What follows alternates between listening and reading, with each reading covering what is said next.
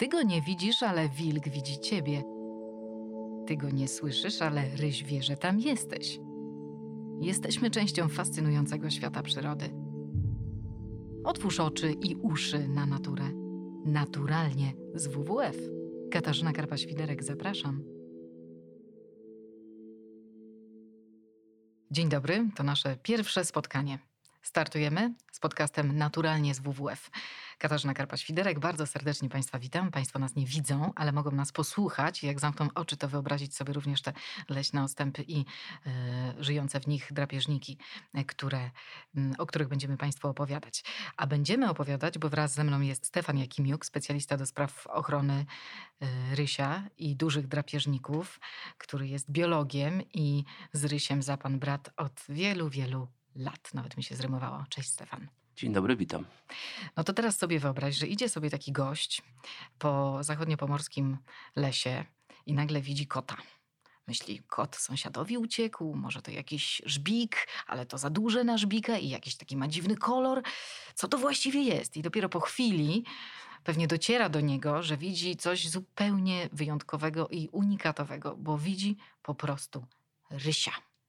A ryś jaki jest, każdy widzi. Opowiedz nam, e, Stefan, o tym, jaki to jest gatunek, co to jest za kot, jak on wygląda. Po pierwsze chciałem powiedzieć, że ten ktoś, kto tego zwierzaka A to jest historia prawdziwa. e, zobaczył, jest e, dużym szczęściarzem, bo niełatwo zobaczyć e, w terenie rysia. Jest to zwierzę, które prowadzi dość skryty tryb życia. O takich zwierzętach mówi się, że są antrofobami, czyli nie lubią za bardzo kontaktu z człowiekiem, unikają, e, lubią się zaszywać w, takie gęste lasy, bardziej niedostępne. No po prostu taką ma naturę jak to kot. Chodzi swoimi drogami, lubi dużą część czasu spędzać e, odpoczywając, no ale tylko czasami. Sprawnie wchodzi na drzewo. Tak, szczególnie młode. Tak? Starsze rysie już mają mniejszą tendencję do, do spinaczki, ale młode bardzo lubią. Czasami zdarza się, że I wchodzą. nie, na- I nie trzeba po nie straży pożarnej wysyłać. Absolutnie, absolutnie sobie z tym radzą, ale bardzo często wybierają tak zwane wykroty, czyli powalone drzewa, wchodzą na nie, żeby rozejrzeć się po okolicy. Ale to nie znaczy, że tam czekają na swoją ofiarę, bo jest takie przekonanie, że e, rysie polują e, skacząc z drzewa. No i ja, ja twierdzę, że te rysie, które mm, tak myślały, to już dawno wyginęły. Ryś po, musi polować w inny sposób. Jak wygląda ryś? Otóż, Ale e, poczekaj, to jeszcze no. zatrzymajmy się chwilę. Czyli y, to wszystko, co nam opowiedziałeś, pokazuje, że zobaczenie rysia w naturze jest bardzo trudne. To co się stało? Ten ryś gapa, że się tak dał y, obejrzeć? Nie no, czasami się po prostu zdarza, że ryś może rzeczywiście Mhm. zagapić. Rysie czasami bywają rozkojarzone, potrafią sobie siedzieć gdzieś. Na pewno są y, trudne do zobaczenia, ale czasami się tak zdarza, że, że sobie siedzą na jakimś tam zrębie czy na, na, na drzewie i akurat zdarza się, że, że człowiek jego może zobaczyć w, w, takiej, w takiej pozie. Znacznie częściej jednak to rysie widzą nas i jak widzą ludzi, to raczej mm, starają się nie pokazywać. Ciekawe, co sobie o nas myślą. No to jak wygląda ryś? Otóż e, no, jest to kot, bez wątpienia, ale nie taki kiciuś, tylko taki naprawdę duży, jak na warunki europejskie. No to jest największy, największy kotowaty y, żyjący w Europie. E, Kiedyś większy był tygrys, prawda? Bo on dochodził y, nawet mm, w Turcji, nawet żyły Tak, tak, tygrysy. południowej, Jeszcze w latach tak. 70. No, ponoć był, ale już jest historia niestety. E, Na dzień dzisiejszy jest to największy kotowaty drapieżnik, który zamieszkuje kontynent europejski, ale też e, występuje też w Azji, bo ma taki dosyć rozległy obszar występowania. Ale to nie znaczy, że, że jest jego tak bardzo dużo, nawet tam, gdzie tego człowieka jest mniej. No po prostu e, tam, gdzie, jest go, gdzie człowieka jest mniej, ten zasięg występowania jest, jest szerszy, ale to jakby decydującą kwestią jest e, dostępność e, pokarmu. Jak wygląda ryś? Otóż y, jest powiedzmy wielkości dużego psa, w obrysie bardziej taki przypomina, mm, no, mieści się w, e, bardziej w takim prostokącie zbliżony do, do kwadratu, ma okrągłą głowę, Ogon. Bardzo krótki ogon, Mhm. około 20 centymetrów, zakończony taką czarną kępą y, sierści. Jeszcze duży to jaki? Bo wiesz, jak ktoś ma 1,60 m, to dla niego duży będzie tyle, jak ktoś ma 2 metry, to jeszcze inaczej. No, powiedzmy wielkości tego stołu, który tutaj, przy którym siedzimy. metr. No mniej, myślę, że głowa dziś jest na wysokości 80 centymetrów, tak? Przy czym e, rysie bywają różne, są mniejsze, większe. Z reguły samice są mniejsze od, od samców. E, W naszych warunkach samiec osiąga około 25 kg e, ciężaru ciała. Przy czym, ponieważ ma bardzo puszystą sierść, to wygląda na większe zwierzę niż jest w rzeczywistości. Szczególnie zimą. Szczególnie zimą, bo ma bardzo gęste fu- futro. Warto tutaj mm, powiedzieć, że na jednym centymetrze ciała rysia może być od 4000 nawet do 9000 włosów. Trudno sobie to wyobrazić, ale te włosy rzeczywiście są bardzo Ja cienkie. policzę, ile jest na moim centymetrze No, ciała. myślę, że zdecydowanie mniej. Natomiast latem ryś wygląda mniej okazale. No, mówimy wtedy, że jest w takiej letniej sukni. E, wtedy widać, że ma bardzo szczupłe ciało. E, tylne nogi są e, dłuższe od przednich. To pomaga mu w takich e, wykonywaniu długich susów, bo rysie polują w ten sposób, że w kilku susach dopo, dopadają swoją ofiarę. Zwykle gdzieś czekają zaczajone za jakimś krzakiem, za powalonym drzewem i obserwują ofiarę i w momencie, kiedy ocenią, że jest, odległość już jest e, na tyle bliska, że mogą wykonać kilka susów i dopaść tę ofiarę, to tak się dzieje. Czyli muszą mieć wybicie. Muszą mieć wybicie. Mhm. Rzeczywiście to, to jest imponujące wybicie. Miałem okazję obserwować, jak, jak rysie skaczą. To jest, potrafią do góry wyskoczyć na wysokość 3 metrów, a takie susy do przodu to na odległość nawet 7-8 metrów. To naprawdę są ogromne takie susy. To jak Ale- z procy wyskakuje Tak, taki ale za to ryś nie jest wybitnym biegaczem. Jeśli nie dopadnie swojej ofiary w ciągu kilkunastu sekund, to z reguły rezygnuje z pogoni. Mhm. No i to jest ta różnica, która najczęściej przebiega pomiędzy psowatymi a kotowatymi, prawda? Bo jednak więcej kotów zachowuje się tak jak ryś, a e, psowate potrafią w tych dużych grupach gonić i to mm, aż na zamęczenie ofiary. I, i Zdecydowanie. N- Nawet, nawet gepardy, które są uważane za super biegacze, to jednak bieg, biegną na krótkim dystansie, tak do, do, do, do 100 metrów w górę, a potem są na tyle zmęczone, że, że muszą długi czas odpoczywać. I tak też dzieje się z rysiem. Rysie polują z zaczajenia. Mhm. No dobra, to gdzie możemy spotkać rysia? Powiedzieliśmy o zachodniopomorskim, ale to nie jest jego miejsce najczęstszego występowania. Właściwie wymieniłam je dlatego, że tam pewnie to budziłoby największe zdziwienie, bo rysi po prostu tam nie było praktycznie do ostatnich, do ostatniego roku, kiedy pojawiły się rysie w zachodniopomorskim. No, W reintrodukcja- naturze. Reintrodukcja rysi w zachodniopomorskim prowadzona już jest e, od dwóch lat, czy nawet ponad dwóch lat, natomiast i prowadzi je Zachodniopomorskie Towarzystwo Przyrodnicze. Natomiast e, rysie do natury e, są wypuszczane od tego roku, czyli to jest w zasadzie pierwszy rok wypuszczenia rysi na wolność e, tam, na tym terenie. Dokładnie, więc zostawmy na razie zachodniopomorskie, trzymamy kciuki za tamtejsze rysie. Łatwo nie mają, bo muszą się dostosować do nowego środowiska. Powiedzmy, gdzie wcześniej już występowały i jak też wygląda reintrodukcja e, WWF. No, wcześniej to rysie występowały niemalże w całej Polsce. Tak? Tam, gdzie były gęste, niedostępne lasy, tam, tam, tam były rysie, ale takich lasów stopniowo ubywało n- i z nimi znikały populacje rysi. Dzisiaj mamy rysie w zasadzie w dwóch. Tak? E, znaczy w Karpatach. Te ryś nazywane jest rysiem karpackim, ale ostatnio to się mówi raczej o populacji karpackiej i tam ta populacja występująca w Polsce jest częścią większej mm, całości, częścią populacji karpackiej. Tak? Czyli w całym łuku Karpat występują rysie i dlatego Czyli też one sobie występu- wędrują do wszystkich krajów, e, e, w których te kompleksy leśne są duże, szczególnie właśnie na tych górzystych terenach, gdzie tych lasów z, z jarami, parowami i dobrym podszytem można znaleźć więcej. Tak, góry mają to do siebie, że są mniej dostępne dla ludzi, w związku z tym e, są tam lepsze warunki do występowania dla takich zwierząt jak na przykład rysie. Ale też mamy drugą populację rysi, tę populację bałtycką i to też jest część większej całości. To, to, to y, słowo bałtycka może mylić, prawda? Bo tak trochę się kojarzy z tym, że jest to jakaś populacja, która jest związana z morzem.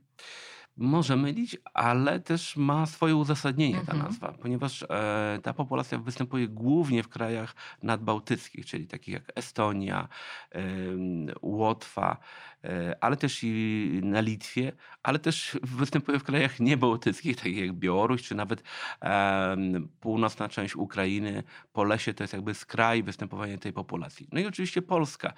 E, Tutaj e, rysie występują w takich częściowo izolowanych kompleksach leśnych, głównie w e, Polsce północno-wschodniej i wschodniej, czyli powiedzmy od południa, najbardziej na południe, od Roztocza, e, Polesie, Puszcza Białowieska, Puszcza Knyszyńska, Puszcza Augustowska i jeszcze do końca lat 80. występowała populacja na Mazurach, najdalej wysunięta na zachód populacja, taka lokalna populacja należąca do tej większej populacji y, rysi bałtyckich. Nazywanych też często nizinnymi, jakby w opozycji do tych, które występują W górach. w górach. Oczywiście. I jak się ma ta populacja? No, ma się kiepsko. Trzeba powiedzieć, że e, tak, e, rysie zniknęły gdzieś tam e, pod koniec zeszłego wieku z Mazur i ostatnie mm, takie mm, inwentaryzacje, liczenia pokazują, że niestety ona się słabo odbudowuje. Stąd też została podjęta mm, decyzja o reintrodukcji rysi na Mazurach, bo są tam duże kompleksy leśne, gdzie potencjalnie te rysie mogłyby żyć. Reintrodukcji, czyli takiego procesu e, wcielenia do natury, tak? Tak, tego by- powrotu. To Mhm. słowo, ten przyrostek re oznacza jakby, Mhm. że, że ten ryś wraca, że jakby Mhm. wprowadzamy rysia do środowiska ponownie. I mm, reintrodukcja na Mazurach toczy się już od 2004 roku. Ona została zapoczątkowana przez e, Park Dzikich Zwierząt w Kadzidłowie. Została opracowana taka specjalna metoda, nazwana przez e, autora tej metody, doktora Krzywińskiego, Born to be Free, czyli urodzić się, aby być wolnym. Metoda ta polega na tym, że rysie rodzą się w niewoli, w takich budynkach, wolierach e, ulokowanych gdzieś tam w lesie i przez takie małe okienko od w zasadzie pierwszych tygodni, kiedy zaczynają się już w miarę sprawnie poruszać, mogą wychodzić na zewnątrz. Te rysie się przyzwyczajają do życia na wolności, mogą wracać do matki, bo tam są karmione początkowo mlekiem, potem no, stopniowo mięsem, które jest tam też wykładane, ale z czasem też przyzwyczaja się rysie do życia poza tą wolierą. Tam też e, dostają e, pożywienie. Czyli e, zaczyna dominować nad nimi taki instynkt poznania i przygody, tak? Zdecydowanie, zdecydowanie. To, to zresztą mm, obserwacje potwierdzają, że w tych pierwszych tygodniach już mm, e, przebywania poza wolierą, rysie, małe rysie, gdy czują jakieś zagrożenie, nie wracają do woliery, tylko uciekają do lasu. To znaczy, że identyfikują ten las jako miejsce, Zaczynają tam tak, widzieć tak, swój dom. Mhm. miejsce bardziej bezpieczne, miejsce, w którym no, mogą się skryć gdzieś. Ale wracają z sentymentem do matki, która jest w wolierze. Tak, otrzymują kontakt, na, najpierw taki kontakt bezpośredni, mogą wchodzić do woliery, potem to okienko jest zamykane. Chodzi o to, żeby te rysie się nie zaklinowały przy wejściu, bo one cały czas rosną. E, ale kontakt cały czas jest i z e, matką, ten kontakt jest e, dźwiękowy, matka wydaje jakieś tam odgłosy, polecenia, ostrzeżenia dla tych rysi i to ma duże znaczenie w, no, w kształtowaniu się e, jakby charakterów tych, tych zwierząt. Mhm. A spróbujesz taki sygnał dźwiękowy matki y, rysicy wydać? O! Nie wiem, czy to wyszło dobrze. No zaraz zobaczymy, czy tutaj podszedł pod nasze okno jakiś młody ryś. Nie przypomina to miauczenia kota. Wiem, tak. Zdecydowanie, Bardziej zdecydowanie. przypomina szczekanie. No, takie, takie szczęknięcie, bym Mhm. powiedział, po, po, pojedyncze. Myślę, że czasami możemy słyszeć te odgłosy, prędzej nawet niż, niż zobaczyć rysia, ale po prostu nie wiemy, że to jest ryś. Prawdę mówiąc, ja też nie znałem tego głosu, dopóki nie zacząłem się zajmować e, rysiem. Potem, gdy ten głos poznałem, to mm, słyszałem te odgłosy i zarówno w Puszczy Piskiej, gdzie jest prowadzona reintrodukcja, ale też w Puszczy Białowieskiej. Miałem okazję gdzieś tam późnym wieczorem o zmierzchu słyszeć takie głosy. To stop, to teraz oddamy głos rysiowi.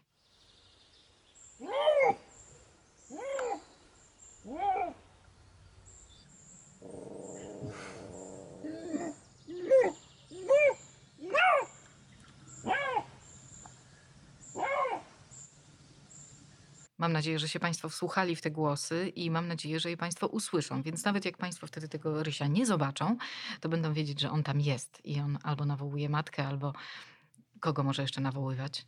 No, mogą się dorosłe rysie nawzajem na, nawoływać, tak? To zwykle Pan ta, ryś, panią rysica tak, albo ta, rysica ta a- pana rysia. aktywność głosowa jest e, no, szczególnie duża w okresie rui, czyli powiedzmy od końca lutego do początku, do początku kwietnia. Ta główna faza przypada na, na marzec, stąd też mówimy o marcowaniu. I wtedy w, lesie można dużo częściej usłyszeć te nawoływanie na, nawzajem samicy samca i samca samicy. Także, także one się w ten sposób, e, że tak powiem, identyfikują, rozpoznają w przestrzeni. To jeszcze chwilę.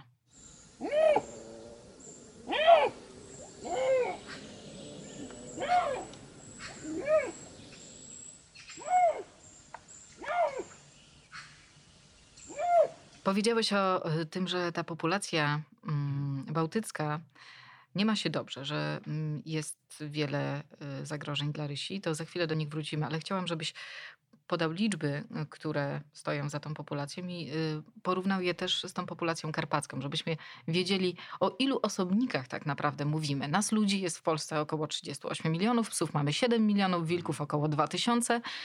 Ile jest rysi? Na początku wieku była robiona taka inwentaryzacja, która pokazała, że, że tych rysi w Karpatach może być około 100 i pozostała setka może być rozproszona w innych obszarach w Polsce. Mm, Potem okazało się, że tych rysi mm, uby- ubywa i jest zdecydowanie mniej. Myśmy robili taką mm, inwentaryzację, zimowe tropienia wilków i rysi, które pokazały, że tych rysi w, na Podlasiu, a więc w tych największych kompleksach leśnych, może być zaledwie 40, więc e, naprawdę to są bardzo małe liczby. W tej chwili prowadzony jest projekt e, wiem, taki pilotażowego, pilotażowego monitoringu wilka i rysia i po- potwierdza, że, że te liczby są znikome, że, że tych rysi w Karpatach jest mniej niż, zdecydowanie mniej niż 100 i że sytuacja rysi w tej populacji bałtyckiej również się nie poprawiła, wręcz się po- pogorszyła. Także Czyli ile ich jest w populacji bałtyckiej? myślę, że nie więcej niż, niż w tej chwili niż 40. Mhm. 40 może do 50, tak. Czyli możemy tutaj ukuć taką tezę, że gdyby WWF przestał zajmować się procesem reintrodukcji rysia, to za jakiś czas byśmy stracili tę populację? No tak, no ni niestety tak tak to wygląda.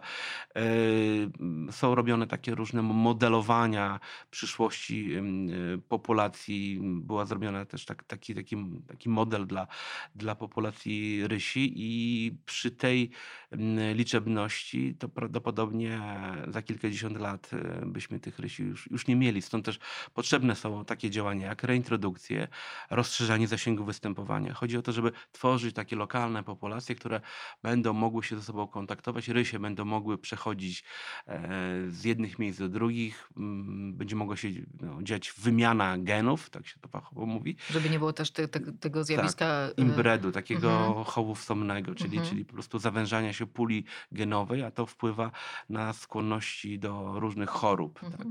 Więc stąd też em, tworzenie takich lokalnych populacji i na Mazurach, i na Pomorzu Zachodnim, i wspieranie ochrony rysi e, również w innych miejscach ma bardzo ważne, e, kluczowe znaczenie dla przetrwania tego gatunku w Polsce. Mhm. A czy taki y, ryś z karpackim mógłby być zainteresowany rysicą bałtycką i vice versa? No mógłby być tylko pytanie po co. No jak to po co? Oczywiście Miłość nie wybiera.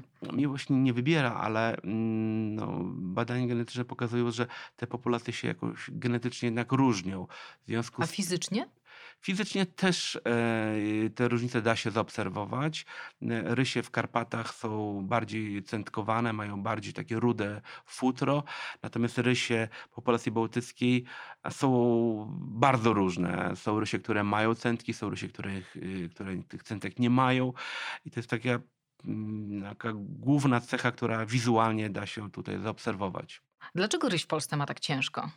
Skoro jest pod ścisłą ochroną, y, skoro ludzie wspierają proces jego reintrodukcji także poprzez WWF, y, skoro jest też taki, taki społeczny, społeczna jakby sympatia dla rysia w ogóle, no i mamy lasów w Polsce sporo. Mamy sporo lasów, ale też w tych lasach jest e, sporo ludzi, jest dość duża aktywność. Trzeba pamiętać też o tym, że e, ciągłość lasów też jest zaburzona. Tak? Te lasy przecinają e, drogi, szczególnie w ostatnim okresie budujemy sporo dróg, dróg szybkiego ruchu, autostrad, które dzielą lasy, jednocześnie utrudniają przemieszczanie się takich zwierząt jak na przykład rysie. I to jest bardzo istotna sprawa.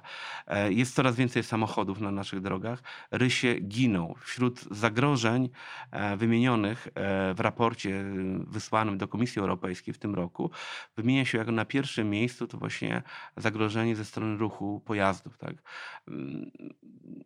Często bywa tak, że samochody te poruszają się w nocy dość szybko, bo ludzie jadąc przez las uważają, że nic im nie zagraża. Ja ostatnio użyłam takiego porównania, przepraszam, tak ci wejdę w słowo, że jeżeli jedziemy przez teren e, zabudowany, na przykład mamy szkołę gdzieś tak blisko, to jakby mamy świadomość, że przejeżdżamy komuś koło domu i że możemy mu zagrażać bardzo bym chciała, żebyśmy mieli tą świadomość też przy okazji lasu, że to jedziemy właśnie koło domu tylko zwierząt. To tak? bardzo, bardzo dobre porównanie. Rzeczywiście tak jest. Często zauważamy jakieś zwierzę i nie zwalniamy, tak? A, albo Jak się coś stanie, to zwierzę jest winne, nie my. No oczywiście, oczywiście, one nagle wtargnęło, ale bardzo często te zwierzęta są widoczne na poboczach dróg, świecą się oczy, tak? E, jakieś zwierzę przebiegnie, uważamy, że już nie ma żadnego zagrożenia, przyspieszamy, a tymczasem okazuje się, że za tym jednym zwierzęciem, za sarną czy za rysiem, wybiega kolejne. Bardzo często niestety właśnie tak e, e giną młode rysie, że one biegną za, za matką, matka może przeskoczyć y, przez drogę, a ryś z kolei nie zdąży. Tak się dzieje z sarnami, tak się dzieje z rysiami z innymi zwierzętami, więc jest to bardzo istotne zagrożenie. Jest dużo więcej samochodów niż było to w latach ubiegłych, więc musimy e, uważać na, na tę kwestię, bo to my jesteśmy bardzo dużym zagrożeniem dla zwierząt, a e, dla rysi w szczególności, bo tych rysi jest po prostu mało. I to nie jest tak, że to jest jakaś sztuka, którą właśnie trafiliśmy naszym samochodem, tylko to jest zwierzę, y, które czuje i ta matka, która jest bardzo silnie związana z tym młodym. Myślę, że to musi być rozdzierające patrzeć na to, jak e, matka czeka na swoje młode, a, a młode nie wstaje, bo zostało właśnie zabite przez Myślę, samochód. że to jest e, traumatyczne przeżycie. Trzeba pamiętać, że e, rysie, matki, samice są bardzo związane ze swoimi dziećmi. One, one z nimi są praktycznie cały czas, tak? od momentu urodzenia aż do momentu, kiedy one idą na wolność. Za chwilę rysie wchodzą w nowy cykl i mają znowu młode. Chodzi o to, żeby te młode mogły przetrwać do momentu, kiedy będą się się mogły e, rozmnażać, kiedy dojrzeją i kiedy będą dawać nowe pokolenia. I w ten sposób mogłaby się populacja odbudowywać. Czyli to zagrożenie w postaci dróg, i, a właściwie w postaci kierowców, którzy prują przez lasy, z apelem do Państwa pros prosimy zdjąć nogę z gazu, przejeżdżacie przez dom zwierząt. To jest pierwsze zagrożenie. Kolejne. Kolejnym zagrożeniem jest też kłusownictwo. Niestety, te zwierzęta od 1995 roku są ściśle chronione, ale w zasadzie co roku zdarzają się takie przypadki, słyszymy o nich, e, skłusowania rysi. A można domniemywać, że tych przypadków jest więcej niż ujawnionych. Mm, mieliśmy na początku roku skłusowanego rysia w Puszczy Knyszyńskiej. Był przypadek skłusowania rysia, tego już wypuszczonego w ramach reintrodukcji na Pomorzu Zachodnim.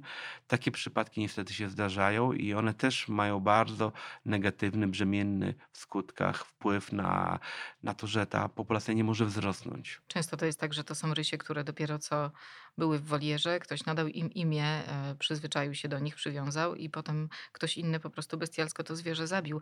Ale myślisz, że pewnie tego nie wiesz, ale myślisz, że ludzie zabijają celowo rysia, czy po prostu on ginie, bo ktoś pomylił go, że to było niecelowe? Jakim, jako, jaka jest twoja intuicja? No, powody mogą być różne. Trudno mi e, wejść w czyjąś e, duszę, jeśli można mówić o, o duszy człowieka, który strzela do tak pięknego zwierzęcia. Mogą być rysie traktowane jako konkurencja, bo oczywiście polują na, na, mhm. na sarny, więc może, może to być ten element. Czasami może to być nie wiem, po prostu bezmyślność. Czasami mhm. może być też pomyłka, ale myślę, że to ta kategoria myślę, że w tych przypadkach rzadziej występuje. Mhm, dobra, czyli mamy już dwa czynniki bardzo ważne. Jeden, my wszyscy potencjalnie możemy być zabójcami rysia w momencie, kiedy prujemy przez lasy i innych zwierząt leśnych, więc noga z gazu. Samochody to zagrożenie dla dzikich zwierząt w ogóle. E, Drugi to kłusownictwo, e, które ciągle w Polsce jest rozpowszechnione i giną nawet osobniki tak rzadkich gatunków jak rysie. To jest drugi czynnik. Trzeci? Trzeci to jest e, dostępność lasów, które e, zapewniają im spokój, zapewniają zwierzynę. Tak? Trzeci może wymienił nawet e, dostępność pokarmu, tak? bo trzeba pamiętać, że sarna, a to jest główna ofiara rysia, e, jest też, tak powiem, w jadłospisie wielu innych drapieżników, e, a ich ich sporo. Są wilki, są, mm, są lisy, również mogą zabijać młode, młode sarny, koźlęta, ale też człowiek poluje na, na sarny. Sarna też bardzo często ginie na drogach, więc to wszystko powoduje to, że jakby ta presja na tego rysia jest, jest dość duża. I tutaj jest bardzo ciekawy taki e- element, e, bardzo ciekawa sprawa, która wyszła nam w ostatnim okresie. Otóż e, lokalizacje rysi wypuszczonych w ramach reintrodukcji pokazały, że jedna trzecia lokalizacji była z młodników, a więc młodych lasów, no, które to w zasadzie nie powinny być dostępne dla ludzi. I tak pewnie jest, że tam ludzie rzadziej zaglądają. Tam rysia, rysie znajdują pokarm, tam często bywa sarna. Tam też znajdują spokój, tak? bo są to gęste, zwarte e, lasy, takie młode lasy, gdzie człowiekowi trudniej tam się wbić i ryś y, z daleka słyszy, że ktoś, ktoś się zbliża i może się oddalić. Dlatego te miejsca wybierają. I teraz te młodniki są grodzone. Tak? One są grodzone e, dlatego, że no, leśnicy obawiają się, że tam ta zwierzyna, która może Takie wchodzić... uprawy leśne, tak? Uprawy drzew. Takie uprawy, Mhm. uprawy drzew. One są, one są grodzone. W związku z tym ogranicza się bazę pokarmową i dla sarny, trochę dla, dla jeleniowatych, ale również w ten sposób dla rysia. Czasami zdarza się, że sarna się przemknie pod tym ogrodzeniem i tam sobie spokojnie buszuje w tym łudniku, nie robiąc sobie nic i zjadając. Rysie o tym wiedzą, one przechodzą przez te ogrodzenia. Niestety zdarza się tak, że młode rysie, znamy takie przypadki, potrafią się zawiesić na, tym, na tej siatce no i po prostu giną. Pamiętam tą jedną sytuację, ona była taka dramatyczna, y, że no, po, w końcu zdjęto tego małego rysia z ogrodzenia, próbowano go uratować. Niestety nie udało Nie się. udało się, matka wiele godzin stała przy nim i po prostu płakała. Tak właśnie było. Dlatego y, staramy się pracować w tym temacie z leśnikami, bo e, rysie są sprzymierzeńcami. Po prostu wybierając sarny z tych młodników, no, pomagają leśnikom w ich pracy. Czyli wystarczyłoby inaczej zakończyć to ogrodzenie, żeby Tak. ryś y, nie był zagrożony tym, że się nadzieje de facto na ten płot. To jest, to jest jakby mm, jeden trop postępowania, jedna droga, a druga to jest e, nieco odmienna. Robiliśmy to kilka lat temu. Jest taka metoda zakładania upraw, e, metoda Sobańskiego. Wymyślił ją nadleśniczy z Polski Zachodniej. Polega ona na tym, że oprócz tego drzewa gatunku wiodącego sadzi się głównie jest to sosna w naszych warunkach, sadzi się drzewa liściaste, które jakby tworzą pewną osłonę dla, dla sosny i one są chętniej zgryzane. Taką uprawę ogradza się, a po, przez 2-3 lata, czasami troszkę dłużej, a potem się rozgradza po to, żeby te zwierzęta sarny mogły wejść i tam po prostu się odżywiać. A w ten sposób w środku lasu tworzymy dobrą bazę pokarmową dla rysi. Więc jest kilka takich e, głównych e, nurtów, które chcielibyśmy kontynuować w najbliższym czasie po to, żeby wzmocnić populację rysi, szczególnie w Polsce północno-wschodniej. Mhm. Bardzo dziękuję. To właściwie koniec naszego pierwszego spotkania w podcaście Naturalnie z WWF. Mm, Chrońmy rysia? No zdecydowanie. Nie tylko że, dlatego, że jest to zwierzę bardzo ważne w ekosystemie, ono jest jakby na, na czubku tej pi- piramidy pokarmowej, ale jest po prostu bardzo piękne zwierzę. No, kto zobaczy rysia e, w przyrodzie, na wolności, z pewnością będzie jego wielkim fanem, tak jak ja jestem fanem rysi. I tego też Państwu życzymy. Państwa i naszym gościem i moim gościem był Stefan Jakimiuk, WWF Polska. Dziękuję. Otworzyłeś oczy i uszy na naturę naturalnie z WWF. Zajrzyj też na stronę wwf.pl. Katarzyna Karpa-Świderek. Do usłyszenia.